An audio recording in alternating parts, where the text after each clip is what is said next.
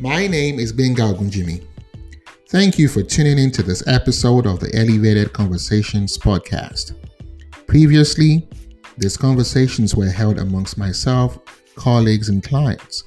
But now, I'm letting you in in the hopes of inspiring new perspective and elevating thoughts. Let's get into it.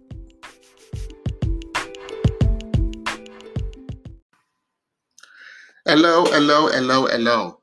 Welcome to the Elevated Conversations podcast. This is the second season, and I'm so excited and thrilled to kick off this season with a conversation I had at another podcast with a remarkable woman called Nika Anani. And our podcast is called Connected Generation. She is in the world of philanthropy and family business. So it was an amazing opportunity when she reached out to me to be a guest on our podcast. We had a supernatural, phenomenal, paradigm shift in conversation. It was so great. You want to see this. We talked about family business um, and this idea that your family story is your family business. I really want you to enjoy it. Uh, I, have intentionally included Nika's intro and outro because she captures um, our own experience in just in the conversation. And I thought that had a little dimension and spice to it. Enjoy it. Reach out, let me know your thoughts. And I'm happy to be back with the second season of the Elevated Conversations podcast. Thank you all. Hello and welcome to The Connected Generation. My name is Nika Anani and I'm your host. On The Connected Generation, we explore all things legacy wealth and legacy business, how you can build wealth that would outlive you, build business that would outlive you, and we explore these topics with genuine curiosity and authenticity having guests from all over the world sharing their stories as multi generational entrepreneurs and expert teachers giving us tips. And yeah, we have a lot of fun on this podcast. And this week, my goodness, Benga Ogunjimi shared so powerfully. So I was so moved. I felt like I told him during after the recording, like I felt like I had a pastor slash coach slash mindset shift all in one in this week's episode. Benga is a social entrepreneur, an impact investor, an identity strategist, and he believes in the power of telling your story and defining your identity. So I won't spoil it. Tune in, grab your favorite drink if you can, and enjoy. Thank you. Hello, Benga. Welcome to the Connected Generation. It's awesome to have you today. Thank you. Thanks for having me. So tell us more about yourself and how you got to where you are today. I know you're super passionate about the role of storytelling, um, but tell us from your perspective, who is Gbenga? Absolutely. Um, I am a business story coach. The name of my business is Go Global. We're a media company. We're based here in Washington, D.C. We specialize in the business of storytelling. The way I got into the world of storytelling happened with a chance encounter several years ago in Nigeria. Mm. I just graduated and I was seeking a career path. And I had two options. Uh, typically, you can either go help the world with nonprofit, or you can either go make money and go into mm. for-profit world. Mm. So, in that state of conundrum, I found a mentor, and in our very first coaching conversation, um, she said, "Benga, if you want to help people and if you want to make money, you are a social entrepreneur. I never heard the word social entrepreneur prior to that conversation. Six months after the corporation of Microsoft had a program called um, Global, Entrep- Global Social Entrepreneurship Competition. It was a global business plan. They were looking for 100 people. I participated. I won. Um, and it's a big deal.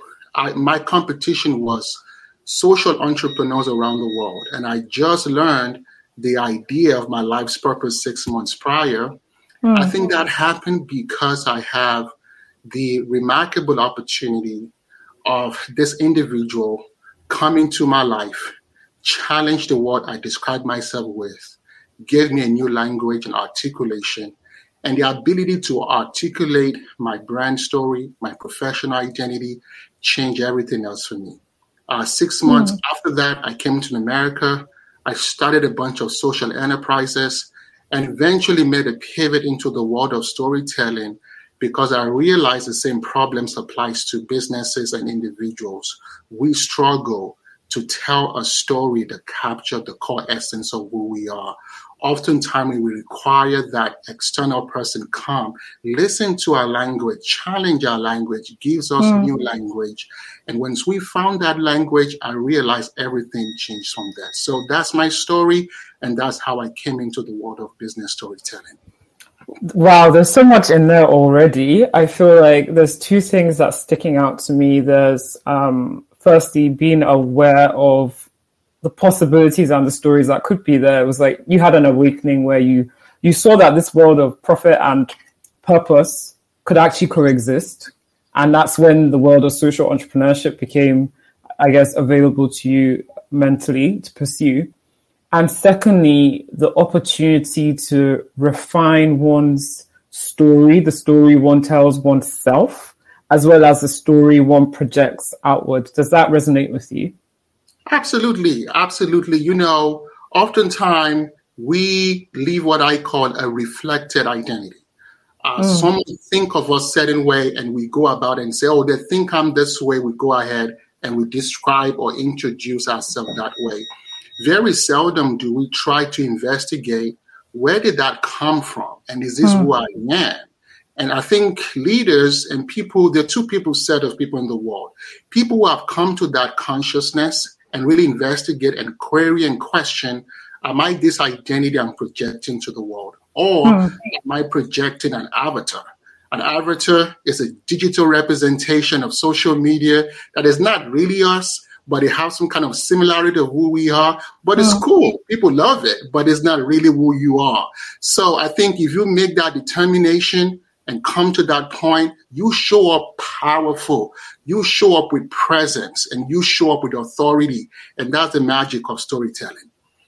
Wow, the reflected identity and a consciousness of that. Can you speak more to that? So, for someone that hasn't woken up, so to speak, right, and is a business owner and is like, okay, I've never actually ever thought about this. What are the practical steps they can take to discover this reflected identity and ensure that they show up, like you said, powerfully, authentically um, through storytelling?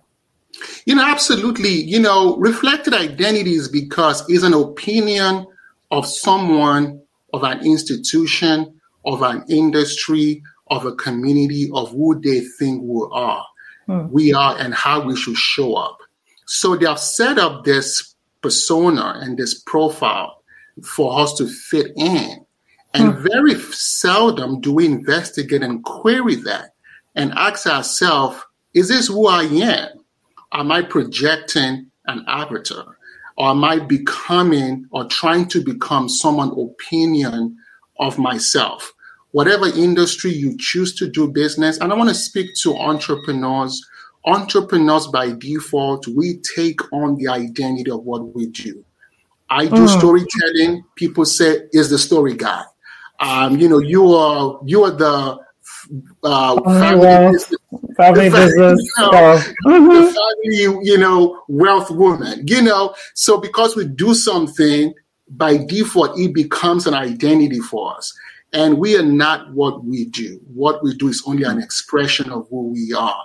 So even as entrepreneurs, particularly as entrepreneurs, I think we really have to say, wait a minute, I understand what I do, but is that who I am? And who you are is your core values. Who mm. you are is your life's purpose. Who you are is your essence of being. Who you are is your assignment in the world you know who you are is the reason you are created the difference you are meant here to make your business is a vehicle for doing that your consulting practice is a vehicle for doing that but we've not just sat down to investigate and say who am i at a really core value and that is when we hone our identity and we break away from this reflected identity and projecting an avatar of who we are not. Hmm. Powerful. Who you are is different from what you do. And I often say um, that we're human beings, we're not human doings, and we have to reflect who we are, not just take on the identity from our activity because it's very dangerous when your identity is wrapped up in what you do because what you do can change and then when you have to evolve through life stages business stages and adapt then it's i've lost myself and you have to go through a grief process of who am i? Who was i? That person's gone and i have to move on to a new stage I remember our last conversation, and you told a powerful story. Um, just thinking through this concept of reflected identity and us as Africans, immigrants, and what have you. You told a powerful story about how you decided not to take on the label of immigrant, but you took on international entrepreneur. Can you tell us that story? I love to. Uh, thank you so much for asking me the opportunity to do that again. You know, I do coaching and in my coaching community, one time I asked a question. It was a very diverse group of people from multiple countries.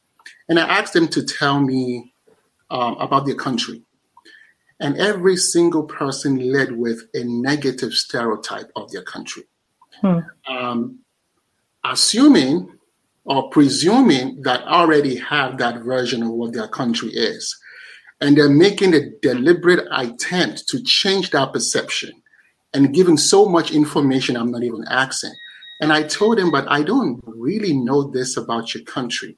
And every time you open your mouth to talk about your country is an opportunity to reinforce um, your international identity, is an mm. opportunity to be an ambassador for your country and project your country in the best possible light. So this idea of international identity, I do myself have a story about this. Um, it happened to me in the city of Atlanta. I was mm. coming back into the country, and typically, if you go through coming to the country, there are different pathways you come into the country. Um, so, citizens, permanent residents, and there's this elite category called those who carry this passport, diplomatic passport, and they look down on everyone as if they're more important than, than everyone else. Um, so it was my turn. At that time, I was a visitor into the country. And, you know, it was my turn to show up and define my identity. And the immigration officer asked me my mission coming to the United States. You know what? I'm Nigerian. I'm a visitor. I'm here for business. But you don't go ahead to say that. Mm. There's what you say. You know, we have this let my people go language. I'm going to say my cousin, I'm coming for a conference. That's my people go language. I love it. I'm writing it down. You just tell them exactly what they need to hear because they have to check a checklist. So, you know, so, but I decided to break the script. Hmm. I decided to tell them the identity that best resonate. So I told them I was coming back to the country to continue to do business. This business had incorporated. And they said, Whoa, whoa, whoa, you are not authorized to come to the country to do business. You're a visitor. I'm going to deny your entry into the United States. And you hmm. know what?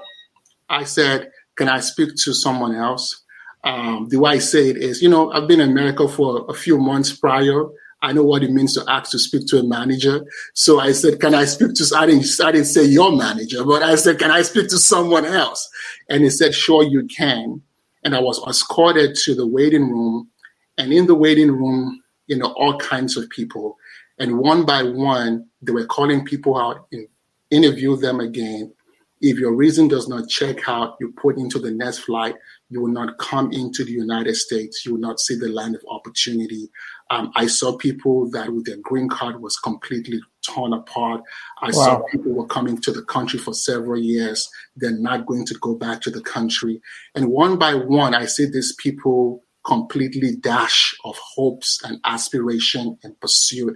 And it was my turn, and I showed up, and it gave me a second opportunity to either affirm or change what I stated. And mm-hmm. I decided to say, you know what, that is the identity that best resonates. I see myself as an international entrepreneur. I'm coming to this environment to create businesses and create business opportunities. I have staff on payroll. I have programs across the country and internationally. I'm going back to run my business. I'm going to let you make the decision. So they would send me back to the holding room or waiting room. And a few hours later, you know, through the speakerphones, you know, I heard my name on the speakerphones. You know, my wife is African American. She still cannot say the GB sound. Um, my life's mission is my newborn son to be able to say the GB sound. But for the first time in the United States of America, I heard the GB sound spoke with an American accent, and it was legit. It was legit. Oh. Ogunjimi. I knew that was a moment of decision. I, you know, I knew that was that moment. So I showed up, and the gentleman said, "You know what, Benga? We've investigated. We can see everything you says checks out. However, we are issuing you an advisory today to change your status." From visitor to a permanent permanent resident. And this is how you go about to do so. So on Monday morning, we wanted to contact USCIS and they gave me the ways in which I should do it. And the application was fast track for this category called extraordinary ability in business.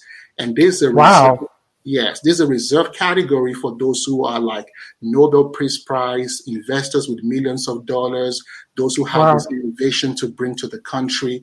And that is the track I was being fast tracked on, you know, for my residency in the United States. I came into the country and everything changed from there. As a result, I wrote a book about the experience. It's called Borderless Voice The Power of Telling Your Story and Define Your Identity.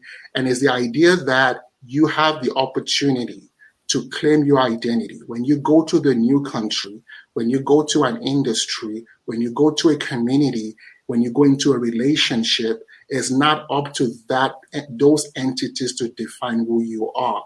No matter mm-hmm. how powerful they are, it is your responsibility to stand flat-footed and define your own identity.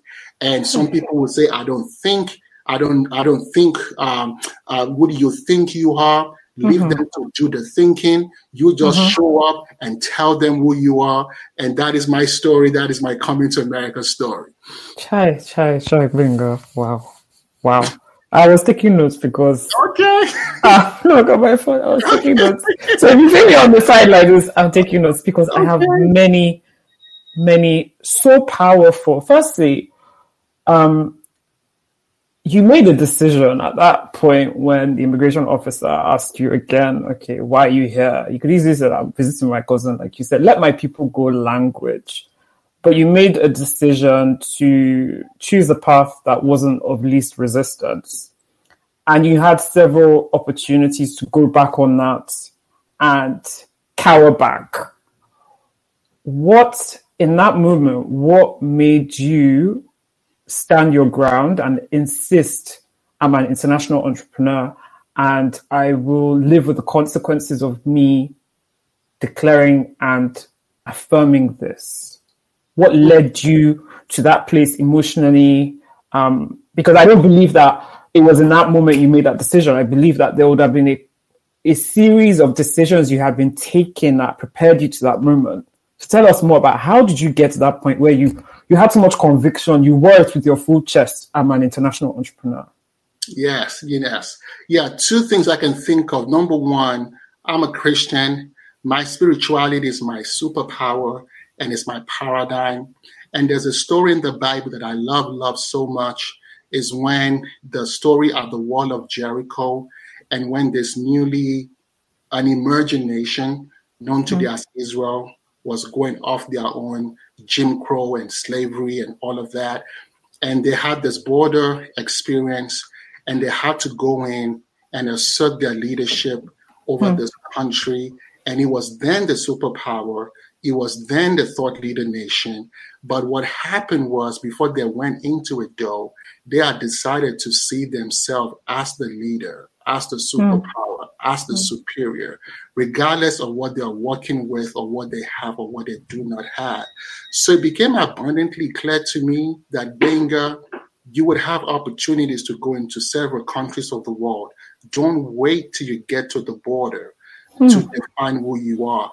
Don't fit into the established pathways that I can say you can only become. You know, isn't interesting how this language is? They call it immigrant, they call it non immigrant, they call it permanent residency. So they put this limitation to how far you can dream and how far you can go and how far you can fly. And mm. people put this as a badge of honor and never reflected identity and never for one time investigated a hmm, we'll say I can only do this. We'll say I can only do that. You know, so I think that story was something that prepared me for that particular moment. It has become the way I saw the world. So I realized that when I'm going into the world, it is my opportunity to define my identity. And I call it international identity. I'm also one of those people who don't particularly fancy labels like minority, like mm-hmm. immigrant. In my community, we do not go by those words. And I challenge my people to see themselves as an international entrepreneur, as an hmm. expert, as a repart, you know, all these words that comes from a position of adding value to a community. And I mentioned in my when I first answered the question, but in my coaching communities, we've been having this conversation. Like, how do you see yourself? You know, so we've been defining that. But that particular moment, Nika, it was not scripted. It hmm. was not planned. And you know, it's so funny. What happened was we were in the air, we were on the plane. There was an Emirates airline tra- uh, tra- uh, flight, and you know, what's the sense of community in the plane, right? And you come down, you know, you touch down, and then you literally see the frequency of the room change. So they start to give you these forms to feel, and you can literally see the energy in the room start to change. And as you go through those, I don't know what they call it, those tunnels that connect you to whatever, you see people begin to put on this new identity and hmm. personality and demeanor. And I was literally seeing this shift in energy levels. And for the, you know, the matrix, right? How you can be in it. And, and for the very first time, I was not in the matrix and I was out of it. And I was hmm. literally seeing all these things happen. And I said, Benga, you have the opportunity to choose who you want to become. I said, you know what? I'm not one of you. I'm different. you know, I'm just, I, am different. So I came, so it was my turn to say, it's your turn. I told him, man, I said, are you speaking to me? So the first she was like, I said, are you, I, she was like, wait, you are not in the, the line, this line don't react like this. You bow and you walk closer. I said, are, are you speaking to, she said, just so she waited for a second, like, mm, this is strange. This one is different. yes, this is strange. He said, yes. I said, okay, thank you. so, so I went, you know, I think it was that moment I just decided to break the script. It was not scripted, but I think it came from years and a lifelong journey of cultivating this healthy perspective of self identity of who I am and how I saw myself.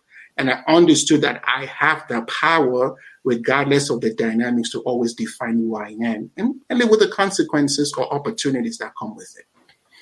So, so, so powerful. I think, um, you know, the word of God says, as a man thinketh, so he is. And it really is a self fulfilling prophecy that you see yourself as an international entrepreneur, it changes the way you show up in places and spaces and the possibilities that you envisage for yourself and you go up, you go for them rather than shrinking back, cowering, being grateful for the peanuts. And you said something that truly, truly resonates that as you were landing in on the flight, the energy shifted and you noticed how people just were cowering back and shrinking back and becoming a version of themselves that they felt that this reflected identity put them in. And honestly, I, I, I don't usually have confidence issues, right? But there's nowhere I hate more than US immigration. there's nowhere I hate than landing and seeing that immigration officer, and I always feel this small. So I've learned something today about the importance, like you said, the borderless voice um, once I leave that, once I leave that place that I've, I've been admitted entry, I'm fine.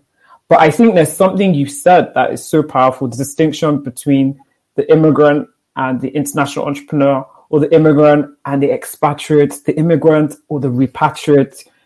These words come with, they evoke an emotion and they evoke very different emotions, right? Um, one is shrink back, stay in your lane, be grateful for, you know, that you have had this opportunity, like a scarcity mindset. This, not many people are in this. You are so privileged to be here. Another one is the world's your oyster.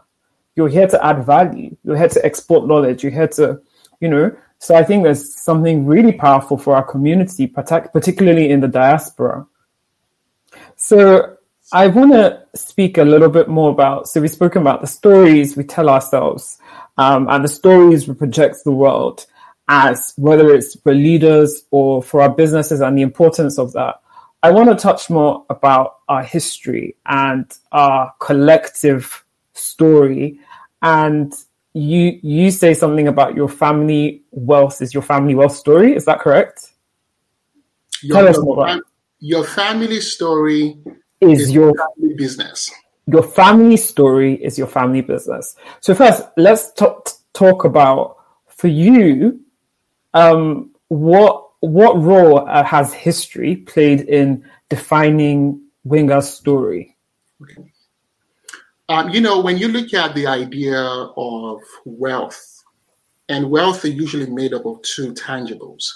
Um, one is intangibles, you know, things like your story, your identity, your history, um, your core values, your mentality, your paradigm, your community, your networks.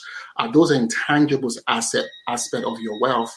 And the other one is the tangibles, you know, more financial assets, bottom lines, things like that. Um, so I've always approached wealth building from a place of intangible asset. Hmm. So when I look at my own wealth story, um, I look at my family, I look at my parent. Um, you know, I think a lot of who I am obviously came from them. And it's this idea that our personal story is a continuum of our ancestor story that we are handed to, and mm. we hmm. have a role to play and a conduit for the next generation. Mm. When I look at my parent, and I'm so thankful, they are the first decision God made over my life to choose what my parent would be. And He chose for me this remarkable man, uh, you know, who gave me the name, you know, my first and last name, right? And uh, he is the breadwinner of his family. He is the very first member of his family and his town to mm. go overseas and to school overseas and school abroad. Um, and he came back um, and he joined. Is my dad's an engineer, and he he did a whole lot of work professionally. He ran for mm. public office. He was part of the Rotary member, Lions Club member of his community. He's a very deep man of faith, but he carried himself more as a profession, um, and is very very high on philanthropy. Um, mm. When you look at my mom, she is a businesswoman, like a typical Nigerian African woman. She's a businesswoman to the very core. I mean, I saw, I can count a business that I didn't see associated with my, my with my mom, whether it is real estate, whether it is fashion, whether it's agribusiness. I can think of a business that cannot attribute to this woman. During the civil war in Liberia, she decided to go to a war-torn country. Imagine someone hmm. going to Ukraine right now to start a business. I mean, that's wow. Imagine someone, I mean, people were running out. I don't know wow. how it fit. And she went in and she did a business and she turned a profit to tomorrow. She said, you know, they still owe me money. I'll get my money back. Huh. I mean, wow. She's said uh, that, you know, that type of woman, just a different being on her own. But Nika, isn't this interesting? Hindsight is 2020. I am a social entrepreneur. Isn't that a combination of my mom and dad? Mom and dad. One social, one entrepreneur. Isn't that? And years later, I have a meeting with this coach and say, You are a social entrepreneur. And you can look back to the four decades of my life and you can see the story already, already forming that I mm. just had to own who I am. So if you look at this idea that, so that is the, before I jump to the question I'm not asked, so that is the role my family story forming my own personal story and also in my own personal brand. Wow. So you spoke about the importance of the intangible. I love how you didn't really speak to you've had this platform to be an international entrepreneur, a social entrepreneur, making such impacts because of the tangible wealth that you inherited. It was really because of the intangible story and awakening to your identity. It was you were your identity was formed as a social entrepreneur. You just had to show up fully and embrace it to see the fullness of it materialize. And I know you've got a young son. As you're raising him, conscious of your family wealth, your your your wealth family story is your family business. How do you envisage inculcating that in him? Oh, I love, love, love these questions. Um, you know, I want to give you an example. I want to give a flashback. It's a story that we all know, but I want to be deliberate and extrapolate some strategy for every one of us that we can mm-hmm. learn from it. Mm-hmm. Um, Mr. and Mrs. Um, Jay Z and Beyonce mm-hmm. Carter, right? They had their very first child, Blue Ivy. I believe it was 2012 or 2014. Nika, three weeks, three weeks before Blue Ivy was able to say dada or mama or my name is, I like color blue, I like color pink, and this and that. Before the child have the opportunity to weigh in in who they want to become and who they want to show up as, this remarkable couple filed a trademark with the US Patent Office, trademarking the name Blue hmm. Ivy Carter. And they are making a statement that we are taking authority over this child's brand identity, that no one else in the world will be able to monetize and benefit of this child's identity, that the name itself is the greatest wealth. So I give everyone listening the trouble of finding the, the trademark application for the Blue Ivy uh, trademark um, for trademark. So mm-hmm. usually there are 45 category when you file a trademark. And each one of them, you know, usually a typical process is one or two categories, um, one or two sentences. They have three pages long of wow. product. I mean, pay, product in three pages of product associated with the name Blue Ivy. The possibility the industry this child is going to create in the world. Think wow. of a product is in that application. So for me, this speaks to the intentionality and the visionary leadership of a parent, very mm-hmm. intentional about this child's identity and making the child live out hmm. the good book that says your name is more profitable and valuable than financial wealth. That your name is powerful than gold and silver. Isn't that what happened? So I'm being very, very intentional. Hmm. My son even choosing the name um, and even in the whole process, very intentional. Um, so I wrote a book that about to be released in a couple of weeks or so. It's called Future Leader. Hmm. And the story of Future Leader is seven prophetic declarations for shaping your child's identity. You know, I have this leadership identity. I pray over my son while in the womb, over my wife, and I continue to do so. And one day, my wife uh, challenged me, and she brought a book. You know, women love to shop. Um, mothers particularly love shopping for their children. you know? Yeah. So she could not wait to start the experience of baby shopping.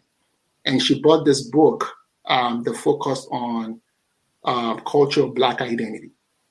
And I thought, hmm, I don't know about the book. And she said, What kind of book would you rather see? I said, I want the book to focus on the spiritual identity. I think it's a responsibility of every child to make sure that the children have a global, borderless perspective The world is going to tell them what the world is, but up until certain stage, you have the responsibility to steward that and very intentional about how your child sees the world. So hmm. she challenged me, and that challenge led to the book. She said, What kind of book would you rather see? And I prayed about it, and I heard, Document your prayers. So the documentation became this book called Borderless Voice, full circle. You see that trademark application I talked about, the Carters made? Mm-hmm. The spiritual version of it is this book I'm writing. And that book covers everything the child's life from birthday to death day. So I think mm-hmm. that level of intentionality is what I'm trying to make popular. I'm trying to give to the world about what role a parent should take and can take in taking authority and mastery over their children's brand identity. Chai. Good grief. Um, I understand fully. Okay. Fully what you mean when you say your family story is your family business. Um, and what you're saying is you are taking authority over the identity and the story for your children. So that it's not by circumstance it's not by it's not by happen, happenstance rather it's not by chance. You are driving the way he sees himself. So he shows up in the world i'm taking notes to have a global borderless perspective. Wow. So future leader tell us more about it. How can we get it? When is it coming out? Um, tell us more about the book Future Leader is already um, is a pre-sale for Future Leader. Um, so if you go to the book, if you go to my website, uh, benga.org, and you should go under my books, you will see the trailer for the book Future Leader. Um, try to stay on my social media or newsletters, then you can get a notification to when it becomes released. Um, so you can get it. We're working very hard um, to get it out in, in no time. But what I also want to echo about this idea of family story and taking authority over a child's brand identity. You know, in the Bible, it is an obligation, it is not an admonition, it is not a wish, it is an instruction for every parent to aspire to have at least generational impact. Mm. Is that you should leave an inheritance for your children's children. And oftentimes, when we hear that, we automatically go to the tangible. Tangible. That is important. You should you should be mindful of the bag. Get the papers. Those are very important. Put in structures. You know, contribute to your uh, trust fund, education fund. Um, you know, real estate, crypto. Do all of that. All of that is important. But more importantly, I want you to think about what are you going to hand over to your children as a continuum. You know how there's a relay race mm-hmm. and every athlete passes on the baton to the next person to carry on. What is that baton you're going to hand over to that next generation? Mm. Uh, so one of the ways you can do that is your family story. Um, very, very few of us have the opportunity for a parent to speak to us about their story or their children or their parents' story. You and I today can break that script. You and I can start a whole new chapter by documenting your own personal story. So, Nika, every podcast that you have, you know, little Nikas and they're going to come and listen to them. It's precious, right? Mm. And I think it begins to inform how you live your life because this is a content. Content is king. You can provide for the next generation. But I even want to challenge you to elevate it to a book. Let it be a book about your autobiography, um, hmm. about your family story. As many as your own parents and grandparents you can cover in that book, go ahead and do it. It's going to be this timeless resource you can give to the next generation. There's a whole new monetization wealth building strategy around that. But even starting from the intangibles, I think that is powerful. You know, I talk about my identity as a social entrepreneur, but look at how I was able to extrapolate that just looking at my parents. Mm-hmm. You know, And I think everyone who has in thought leadership, there is a family generational component. People who can trace what they do to multiple generations just show up as more powerful, you know, because you know that they're like, was it Maya Angelou that said, I may show up as an individual, but I'm standing on the shoulders of a ton of people before I show up. But who are those individuals you are standing on their shoulder?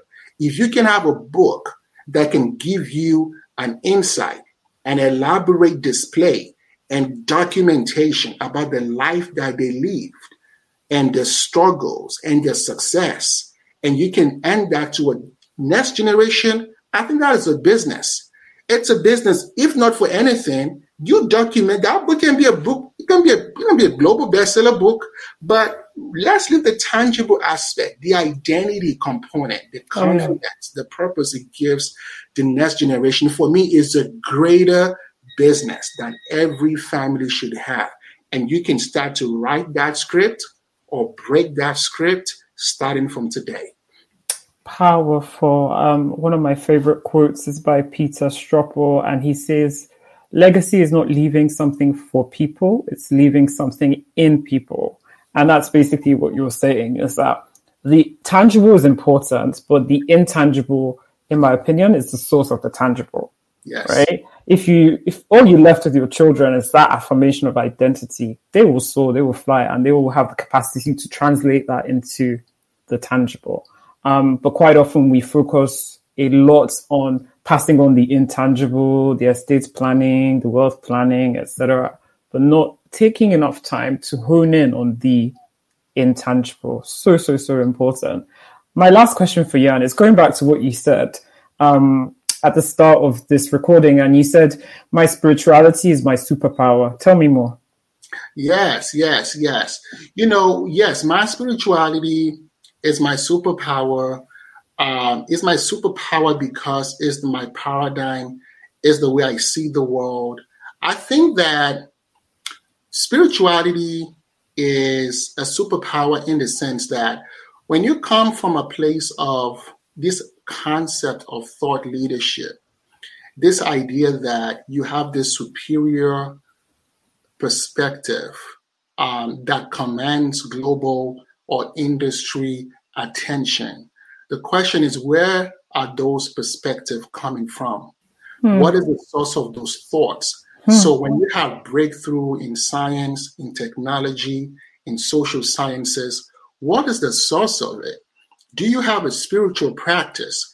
Oprah said that whenever she interviews people for a job, she often asks them, What is your spiritual, daily spiritual practice? And people say, I pray, I mm. read the Bible. But I said, But I'm not asking you about that. That how do you live your life that you know you are integ- you are in integrity and this is more most authentic version of who you are. So for me, that is my spirituality. That's my relationship first with God, and that's my relationship with myself. And that is living a life of integrity.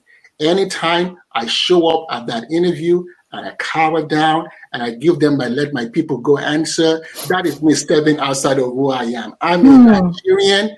We don't carry last. We show we up. we show up as who we are. We don't each where we, we don't scratch where we don't each. We say what we mean. We show yes. up with authority. Anytime I do anything less than that, that is me stepping outside of my spirituality, right? Anytime I'm outside of my core values, one of my core values is this borderless impact, is this hmm. borderless perspective. Anytime I'm too restrictive and I think in silos and I make decision anti that, that is me stepping outside of my spirituality. So is my relationship with God, is my relationship with myself, and is the way I show up in the world. And thought leadership is, I think spirituality is a superpower because until you can lean into the most authentic, powerful version of yourself, anything that you're competing with, the people in the world that would outdo you in education, in expertise, in travels, in language proficiency, people would always have something that you don't have or more than you have. But when you can have an additional layer of your spirituality, your most authentic, limitless, powerful version to the equation. You are unstoppable at that particular point. And that is what I meant that my spirituality is my superpower, is my relationship with myself, and is my relationship with God. Jesus. Thank, thank you. thank you, because oh, that resonates, um, and that's so affirming. I needed to hear that at this point in time. Um, too often, the spirituality conversation is on the disciplines and the relationship upwards with our heavenly creator, and not enough on what you said about relationship with self and that alignment, that you know, um, integrity, um, saying what you mean, meaning what you say, aligning who Nika is on the inside with who how she shows up in the world. It's super important, particularly as um, international entrepreneurs, um, as um, expatriates, as business owners. We there is a tendency to want to shrink back from who we are. Perhaps we're scared of showing the world the fullness of who we are. Perhaps we're scared. We are scared of seeing the fullness of who we are, not necessarily even, you know, um, onlookers seeing the fullness of who we are. I think we're scared of going on that journey, potentially disappointing ourselves um, as we embark on that journey. But honestly, um, this has been super powerful. Like, this has been phenomenal. Thank you, Gbenga we had a glitch with our first recording, but I'm so glad you came back because this is has been epic. This has outdone the first one. Thank you so so much. How can people learn about you? Get in touch with you. You mentioned your website and to join the mailing list, which I just did, because um, I need that book. Um, how else can people be in touch with you? Um, so I do have a documentary on Amazon Prime. Uh, it's called Interesting. Okay. My documentary is called Good to Great Stories, a small business documentary. It mm-hmm. tells the story of seven entrepreneurs in Southeast Washington, D.C., taking control of their community's identity by telling their story and using that to create wealth for themselves and wealth for the community. It's a great tool for any businessman or woman trying to tell their business story and mm. use story as a source of marketing um, brand evangelism, um, use the story to kind of connect with the community and create wealth and opportunities. Um, I also recommend my book, Borderless Voice uh, The Power of Telling Your Story and mm. Defining Your Identity. My website, you can find my um, social media pages. Uh, please, please connect.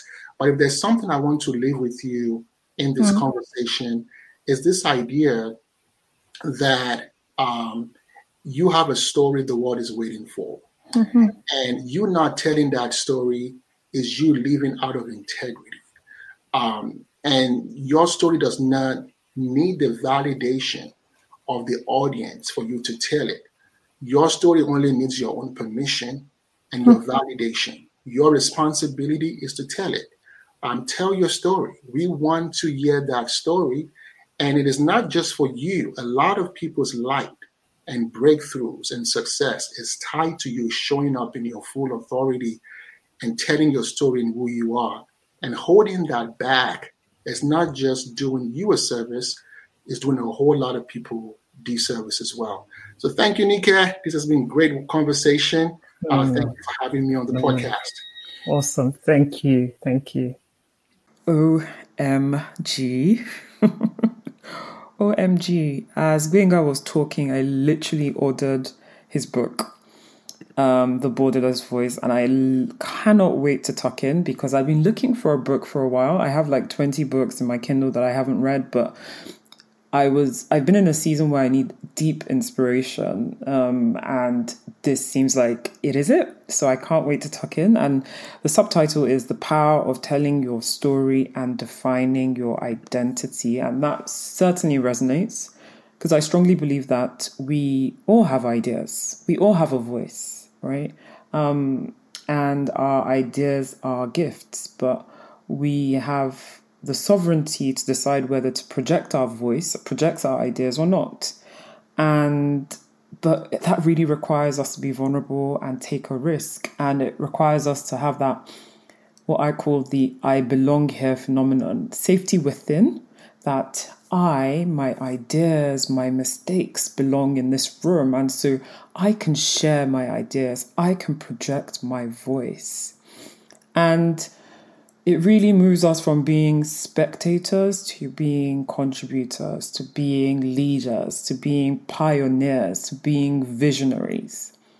But we must hone the skill of taking that risk and sharing our ideas. And the beauty of it is when we share our ideas, we can then start to co create our ideas with other people, building upon them. We I think this is so important because when we look at society in general, I think it's only embodying a very small subset of people because people are silencing themselves as well as they're being silenced, right? But like I said, our ideas are gifts and our voices are powerful. They are tools for change. And I believe that we will see the greatest contribution, the greatest ideas true diversity of thought when we all project our voices, not just individually, but collectively as we share and discover ideas together. So I'm really excited about the Borderless Voice and I can't wait to read it. I cannot wait to read it. Thank you for tuning in. Um, if this blessed you, um, please share, share with a friend that you know that this will be powerful for and also leave a review on Spotify or iTunes or Google Play, wherever it is that you you listen to the connected generation. It helps with the algorithm so that we can be discovered more easily and more listeners can be touched and be impacted by all the amazing, amazing content that our guests have come with.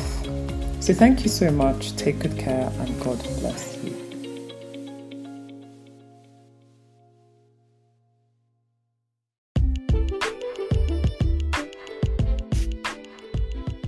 Thank you for tuning into the Elevated Conversations podcast. And just a reminder conversations create miracles, and you are only one conversation away from your next breakthrough. I will talk to you next time. Bye.